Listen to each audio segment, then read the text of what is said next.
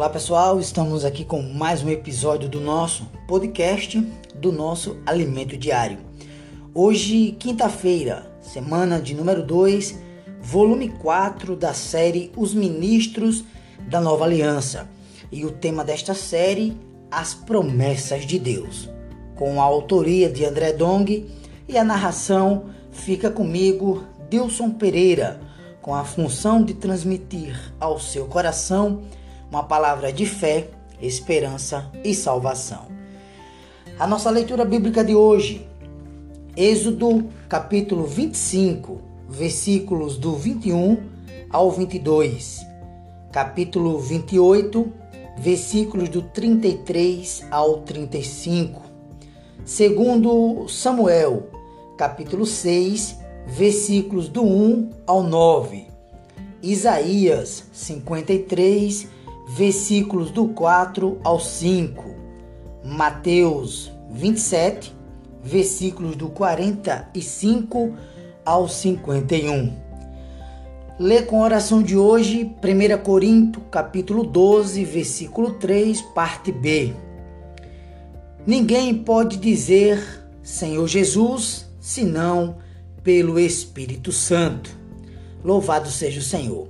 O tema de hoje: a visão do tabernáculo, o Santo dos Santos.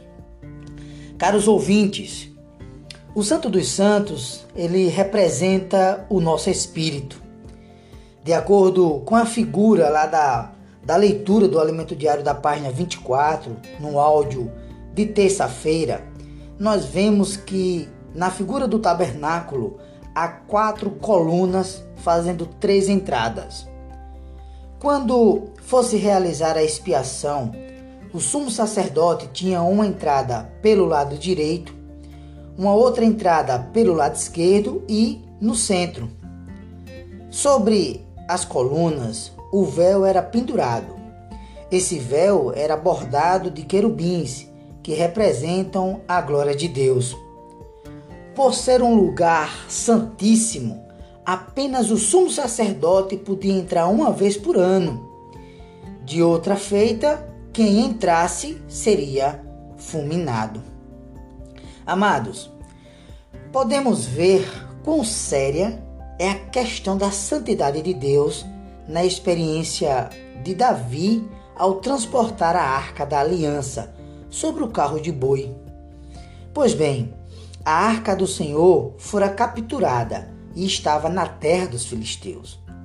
A fim de buscá-la, Davi aparelhou um carro de boi novo e no caminho os bois tropeçaram. E Uzá, um dos que conduzia o carro, estendeu a mão à arca para evitar que ela caísse. Contudo, queridos irmãos, a ira do Senhor se acendeu contra Uza e ele feriu ali por essa irreverência, de modo que Usa morreu junto à arca. Amados, por ser santíssima, ninguém podia tocá-la. Sobre a arca da aliança, que era de madeira de acácia e revestida de ouro, havia uma tampa chamada de propiciatório, sobre a qual havia dois querubins, um de frente para o outro e cujas extremidades das suas asas se tocavam. Se uma pessoa qualquer entrasse no Santo dos Santos, seria fulminada pelos querubins. Amados, conforme falamos, apenas o sumo sacerdote poderia entrar uma vez por ano para fazer expiação pelos pecados do povo.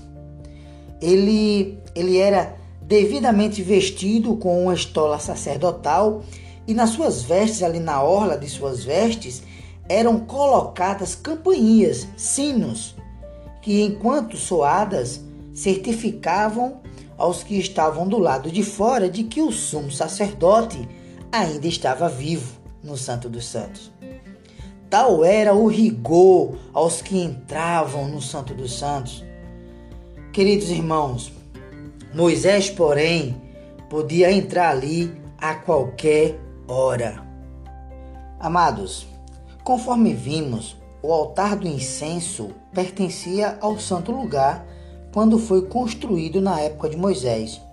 Contudo, em Hebreus capítulo 9, versículos do 1 ao 4, ele nós vemos que há uma narrativa diferente. Vamos ler Hebreus, versículo do 1 ao 4. Ele diz assim, ó: A primeira aliança também tinha preceito de serviço sagrado e o seu santuário terrestre. Com efeito, foi preparado o tabernáculo, cuja parte anterior, onde estavam o candeeiro e a mesa e a exposição dos pães, se chama o santo lugar. Por trás do segundo véu se encontrava o tabernáculo que se chama o Santo dos Santos, o qual pertencia a um altar de ouro para o incenso e a arca da aliança totalmente coberta de ouro, na qual estava uma urna de ouro contendo o maná, o bordão de Arão que floresceu e as tábuas da aliança. Nesses versículos, nós notamos, amados irmãos, que o altar de ouro para o incenso estava localizado no Santo dos Santos. A explicação acerca disso se encontra em Mateus 27, versículo 51, que diz assim: ó, Eis que o véu do santuário se rasgou em duas partes de alto a baixo. Tremeu a terra, fendeu-se as rochas. Amado, esse véu era o que separava o santo lugar do Santo dos Santos e se rompeu quando o Senhor na cruz, tendo novamente clamado com grande voz, entregou o Espírito. Antes disso, Jesus ficou pendurado naquela cruz por seis horas. Durante, queridos irmãos, as três primeiras horas, o Senhor foi julgado pelos homens, fato percebido pela ridicularização e zombaria das pessoas ali presentes. Nas últimas três horas, entretanto, Jesus foi julgado pelo próprio Deus. Os versículos 45, o versículo 45 diz assim: Desde a hora sexta até a hora nona, trevas sobre toda a terra. O versículo 46 diz assim: Por volta da hora nona, clamou Jesus em alta voz, dizendo: Eli, Eli, lama sabachthani. Queridos, ele estava perguntando, Senhor, ele estava perguntando: Deus meu, Deus meu, por que me desamparaste? Queridos ouvintes, os pecados do mundo inteiro estavam sobre o Filho de Deus na cruz. Tal situação formou densas trevas em pleno dia.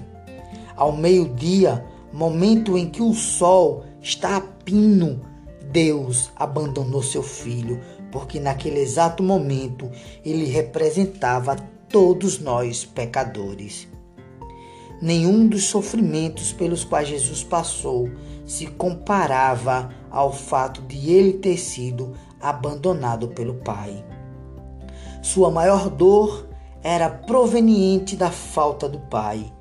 Quando nos aprofundamos, amados irmãos, nesse assunto, não há como não nos sensibilizar e ter os nossos olhos marejados de lágrimas. Assim como o filho tinha em altíssima conta a presença do Pai, nós também devemos ter esse mesmo sentimento e jamais cair de sair de sua presença. Sem a presença de Deus, amados irmãos, nós não somos nada. Todo esse sofrimento do Filho foi para nos proporcionar uma entrada no Santo dos Santos.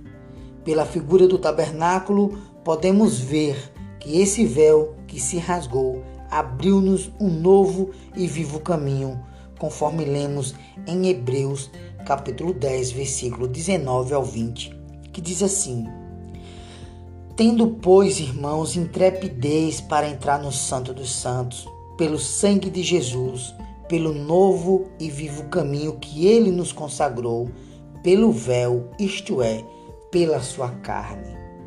Queridos irmãos, o caminho para o Santo dos Santos está aberto para nós. Louvado seja o Senhor.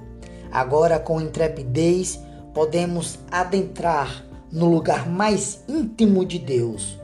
No entanto, ainda podemos pensar que somos indignos ou não merecemos. Contudo, quanto mais nos achamos indignos, mais precisamos entrar no Santo dos Santos. Senhor Jesus. O Senhor, com, como o último Adão, tornou-se o Espírito que dá vida.